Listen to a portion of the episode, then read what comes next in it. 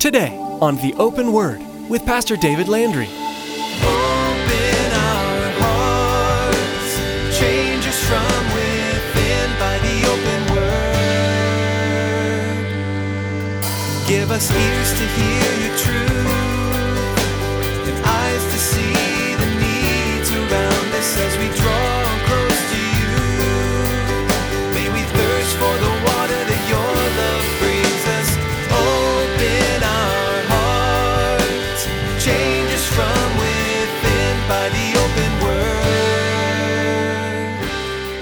offered up this sacrifice, but Samuel the prophet came to him. And Samuel said to Saul, He says, Has the Lord as much delight in burnt offerings and sacrifices as in obeying the voice of the Lord? Behold, to obey is better than sacrifice, and to heed more than fat of rams. Here, Martha was offering her sacrifices to the Lord in her service to Him. And yet, there seemed to be a major disconnection with what was really necessary at that time. It was more important at that time to heed to and listen to the things of the Lord than in making some ram sandwich for the crowd. Serving God is an important part of our time here on earth. We were not put here simply to move through our days, waiting for death or for Jesus to return. God blessed us with abilities and loved us enough to save us, giving us a great reason to serve Him. However, Pastor David cautions us today to not let serving God become the only thing we do. God also wants to have a relationship with us, one where we stop long enough to sit at His feet and drink in His presence. That is the most important thing. Now, here's Pastor David with part two of today's message entitled, One Thing is Needful.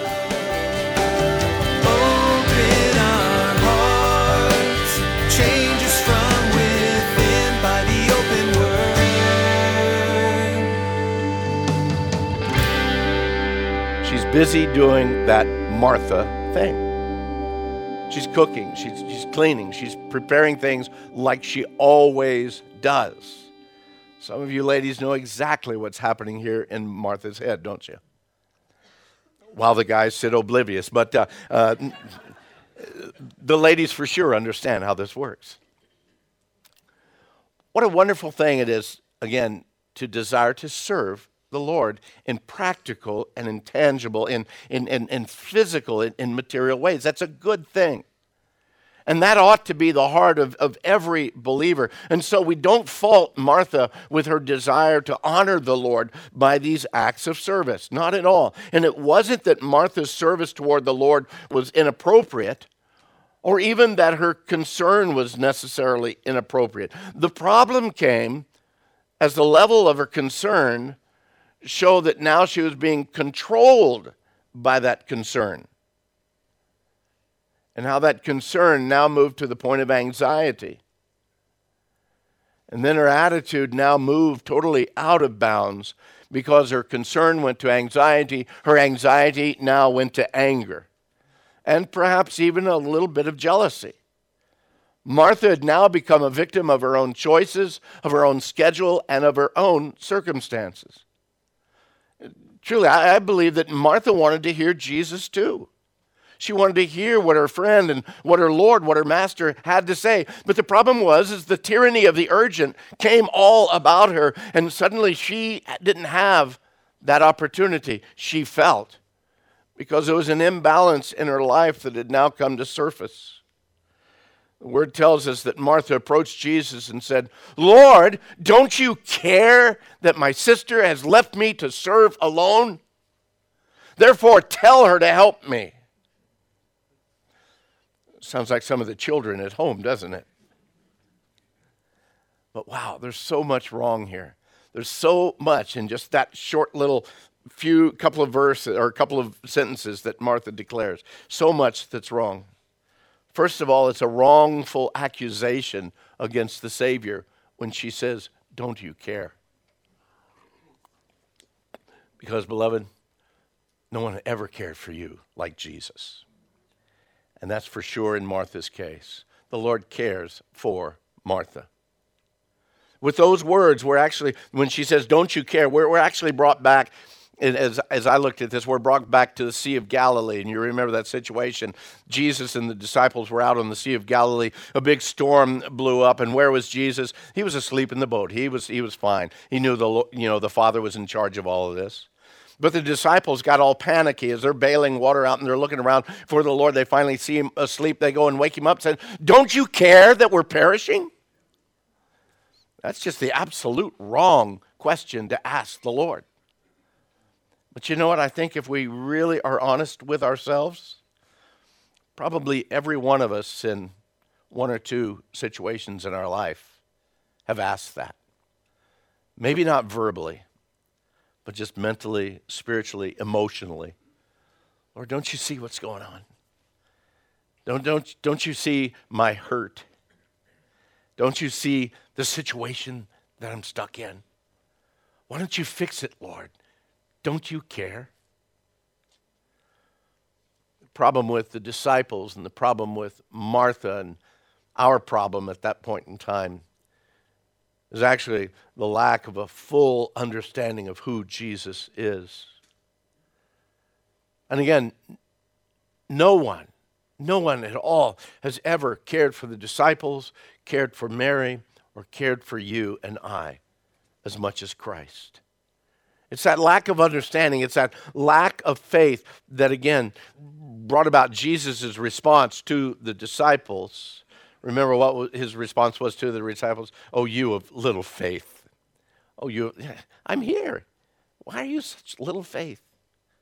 The second problem that we see with Martha's declaration is she says, I'm the only one serving you. I'm the only one serving you kind of brings us back to Elijah. Remember the, the situation with Elijah the prophet in the Old Testament. Man, he had, he had slew the uh, 400 plus prophets of Baal, and man, he was on top of the world. And then one word of one woman, that Jezebel, that says, you know, off with his head. You know, he, uh, I'm, I'm going to have his head off, you know, before sunrise. And suddenly he slips into this huge pity party, and he goes and he hides in the mountains. And the Lord comes and speaks to him, Elijah, what are you doing here?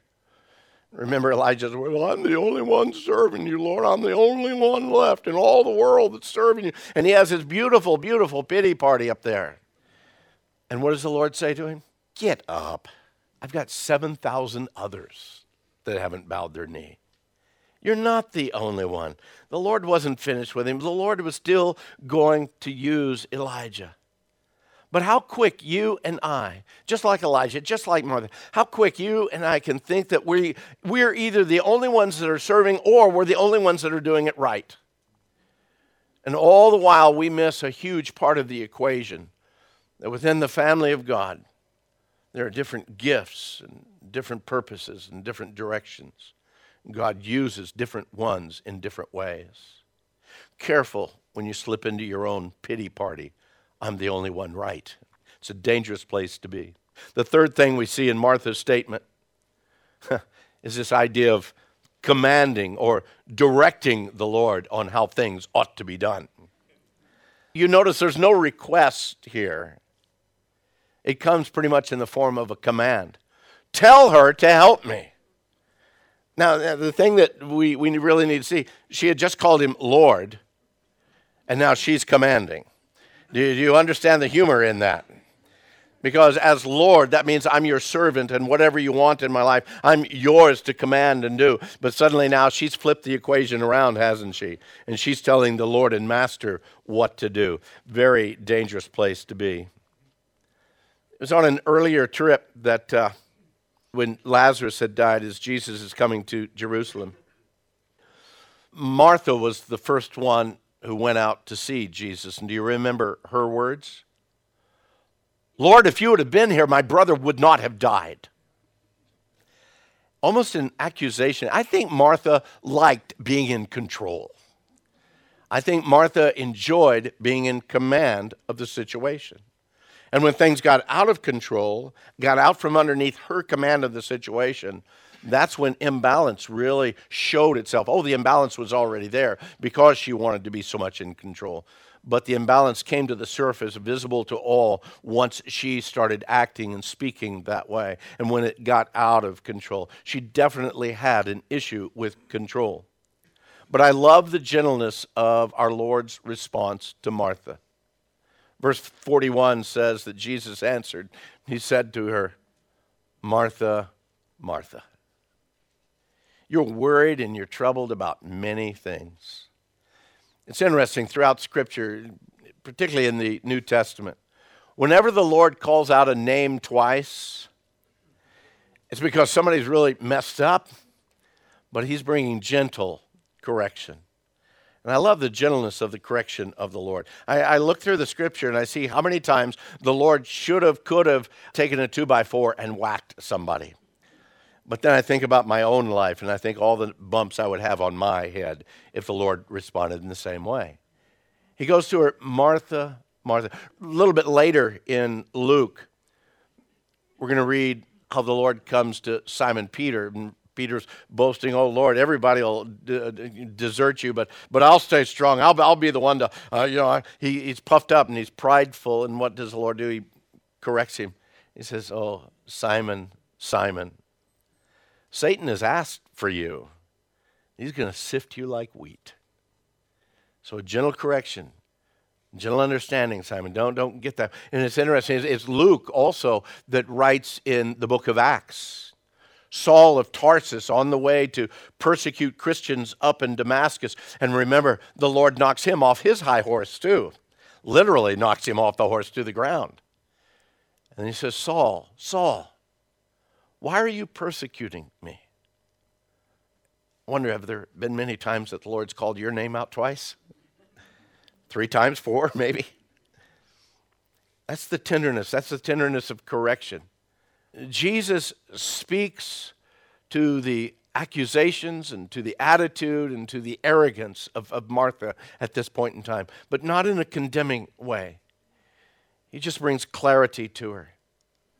Jesus knew, he, he understood that imbalance that was going on in Martha's life at this point. Her focus, yes, was on serving, and serving was good, but her focus should have been on, again, her love and her compassion and her desire of knowing and growing in Christ. Service, yes, comes with that, but don't ever allow the service to the Lord interfere with your love and your devotion to the Lord. Verse 42, Jesus saying to Martha, He says, Martha, there's only one thing that's needed. And Mary has chosen that good part, and that's not going to be taken away from her. You see, in trying to serve the Lord in her own strength, Martha missed the main thing. And we see this time and time again all throughout Scripture. We go all the way back to the book of Genesis and we find that battle between two brothers. Interesting, Mary and Martha are sisters. Let's go back to Genesis and look at two brothers, Cain and Abel. And if you think about it, there's a lot of similarities that are going on uh, with what happened in Genesis chapter 4 and what's going on in Luke chapter 10. In Genesis chapter 4, verse 3 said that it came about in the course of time that Cain brought an offering to the Lord of the fruit of the ground. And Abel, on his part, also brought of the firstlings of his flock and of their fat portions. And the Lord had regard for Abel and his offerings, but for Cain and for his offerings he had no regard. And then catch this. So Cain became very angry, and his countenance fell. You know what that is? You've, you've seen that in individuals. That one in the mirror that you see sometimes, how the countenance can fall when suddenly anger is the controlling factor. Now, we won't get into the two different offerings and the difference on that. Let's look at the attitude and the heart of Cain because that's what the Lord zeroes in on, is the attitude and the heart of Cain. He continues on there in Genesis 4, verse 6. The Lord said to Cain, Why are you angry? And why is your countenance fallen? If you do well, will not your countenance be lifted up? And if you do not do well, Sin is crouching at the door, and its desire is for you, but you must master it. Beloved, I, I, submit to you this morning that sin was crouching at Martha's door because her countenance had fallen. Her anger had come forth onto the surface. There's no doubt about that. Martha, in thinking that she was doing the right thing, she was doing it, as we see here, with a wrong attitude and perhaps even the wrong motive. She was missing the importance of Jesus being there at that time. Because you realize that within a week of this time period, Jesus was going to be laid in a tomb. And here he is on his way to Jerusalem, and he's spending time with Mary and Martha. Oh, the meal is important. There's no doubt about that. Service is important. But let's make sure that our service is with the right attitude. Way back in the book of 1 Samuel, we read how King Saul felt he was doing the right thing, even doing a spiritual thing by offering sacrifices to the Lord. And again, we won't get into the fact that he is king. That wasn't his job, but uh, he wanted to show some kind of a, a, a spiritual action here and he began offering sacrifices to the Lord. But he was working completely outside of the obedience and the direction of the Lord. And sometimes we can do that. We can do what we think to be the right thing, but it's not the thing that God is calling for us to do. And then when what we're doing doesn't really come through or it's not appreciated as much as what we think it ought to be appreciated by the groups that are around us, then suddenly our heart, our attitude starts showing. Suddenly there's anger, there's frustration, our countenance begins to fall. I've worked so hard for the Lord. Oh, I've done so many things for God. And nobody really appreciates me.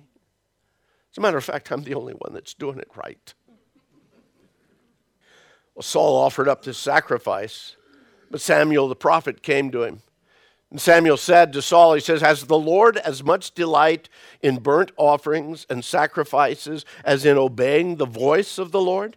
Behold, to obey is better than sacrifice, and to heed more than fat of rams. Here, Martha was offering her sacrifices to the Lord in her service to Him. And yet, there seemed to be a major disconnection with what was really necessary at that time. It was more important at that time to heed to and listen to the things of the Lord than in making some ram sandwich for the crowd. She was busy about many things, distracted by them. Now, I need to be quick to bring this. Robert told me I had to make sure and mention this. This doesn't mean that we don't need Sunday school teachers or nursery workers, okay? We, we need nursery workers. We need Sunday school teachers. We need people serving the Lord. That's what we're called to do. That's what we're called to be active about. But don't let those things come into your life because of guilt or because of wrong motivation. Let them be there because God is calling you to do those things, because the Spirit of God is urging you to do those things. All of our service to the Lord ought to be because of our devotion to the Lord. Let me bring you one more. The Apostle Paul, speaking to the church in Corinth, he tells us in 1 Corinthians at the end of chapter 12 and at the beginning of chapter 13 again. Uh, he's had this introduction of the gifts and uh, he explains the benefit of the gifts to the body of the church how we honor the lord as we faithfully and, and correctly exercise these gifts. But even in the exercising of the gifts paul tells us that we can be far off base. As a matter of fact the church in corinth was far off base in how they ministered these gifts he finishes out this whole thing of describing the gifts and their use with, again, a statement in chapter 12, verse 31. He says, Earnestly desire the best gifts, and yet I show you a more excellent way. And then he goes right into chapter 13. And the words of chapter 13, listen to these. He says, Though I speak with the tongues of men and angels, but I don't have love, I'm just a sounding brass, I'm a clanging cymbal. And though I have the gift of prophecy and understand all mysteries and all knowledge, and though I have all faith so that I could remove mountains, but have not love, I'm, I'm, I'm nothing. And though I bestow all of my goods to feed the poor, and though I give my body to be burned, but have not love, it profits me nothing. You see, he's speaking about the motivation of our hearts. We could say the same thing, though, though you teach Sunday school for the last five years, though you've served on a board, though you've ministered in this area, though you've worked in this area, and you don't have the right motivation, then all of that is for nothing. It's as Paul says, that's that wood, hay, and stubble that gets burnt up at the end of the day. Oh Lord, look at all that I've done through these years. Poof, it's gone. Why? Because of the wrong motivation. Are we motivated by the Spirit of God because of our devotion to God? Lord, I, I, love you. I want to serve you. I want to be used by you. And then allowing Him to lead us and direct us into these things. You see, as important as serving in the kingdom of God is, if it's done with the wrong attitude, if it's done with the wrong motivation, gang, it becomes useless in the kingdom. The kingdom of God is not about service. The kingdom of God is about your relationship with the creator and the sustainer of all that is. Christ desires for you and I a living, a loving, a growing relationship for each one of us. Serving Him outside of that becomes just like a clanging cymbal, absolutely useless and unprofitable both for you and for the kingdom of God. Our service to Christ ought to be out of a heart of gratitude and by the direction and by the infilling of the Holy Spirit. To do anything else is an empty offering that will not be accepted. It becomes the offering of Cain that's rejected. Our true love to the Lord is shown in our devotion, not in our service. However, true devotion brings about service. And yet, service doesn't always equate with devotion. Sometimes the busiest people in a church might be just really far away from the Lord because they're trying to work their way to Him rather than resting in Him. So where do I find the balance? Where do I, where do I fit my times of devotion with, with times of service in the midst of everything else that I'm doing in this 24 hours a day, this seven days a week, this 52 weeks a year, this 365 and a quarter days a year? Where do I fit that in in that 8766 that you're speaking about, Pastor? Or better yet, how do, how do I fit it into that two remaining hours? It's an easy answer. First of all, we ought to live our lives continually in devotion to the Lord. In all that we do, we do it as unto the Lord. Keeping our hearts and our minds stayed on Jesus throughout the day, communicating with Him throughout the day. Secondly, our priorities. Knowing when to say no to the world and yes to Christian brothers and sisters, to know when to just stop and say no. And when to say yes to Jesus. Don't allow yourself to be so distracted by the cares and the concerns of the world that your devotion gets choked out. And you and your life and your gifts become absolutely unfruitful for the kingdom. What a horrible position that is to be in. To be so busy in the world or to be so busy in the church and be fruitless in God's kingdom. The answer the Lord gave to Martha choose the right part. Choose that that can never be taken away. And that's in your devotion, your commitment, and your growing relationship with Christ our Lord.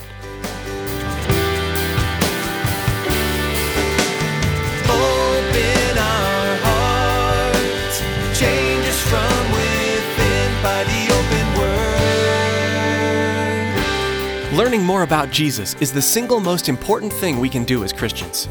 As we carefully consider how Jesus lived, we see beautiful examples that can apply to our lives.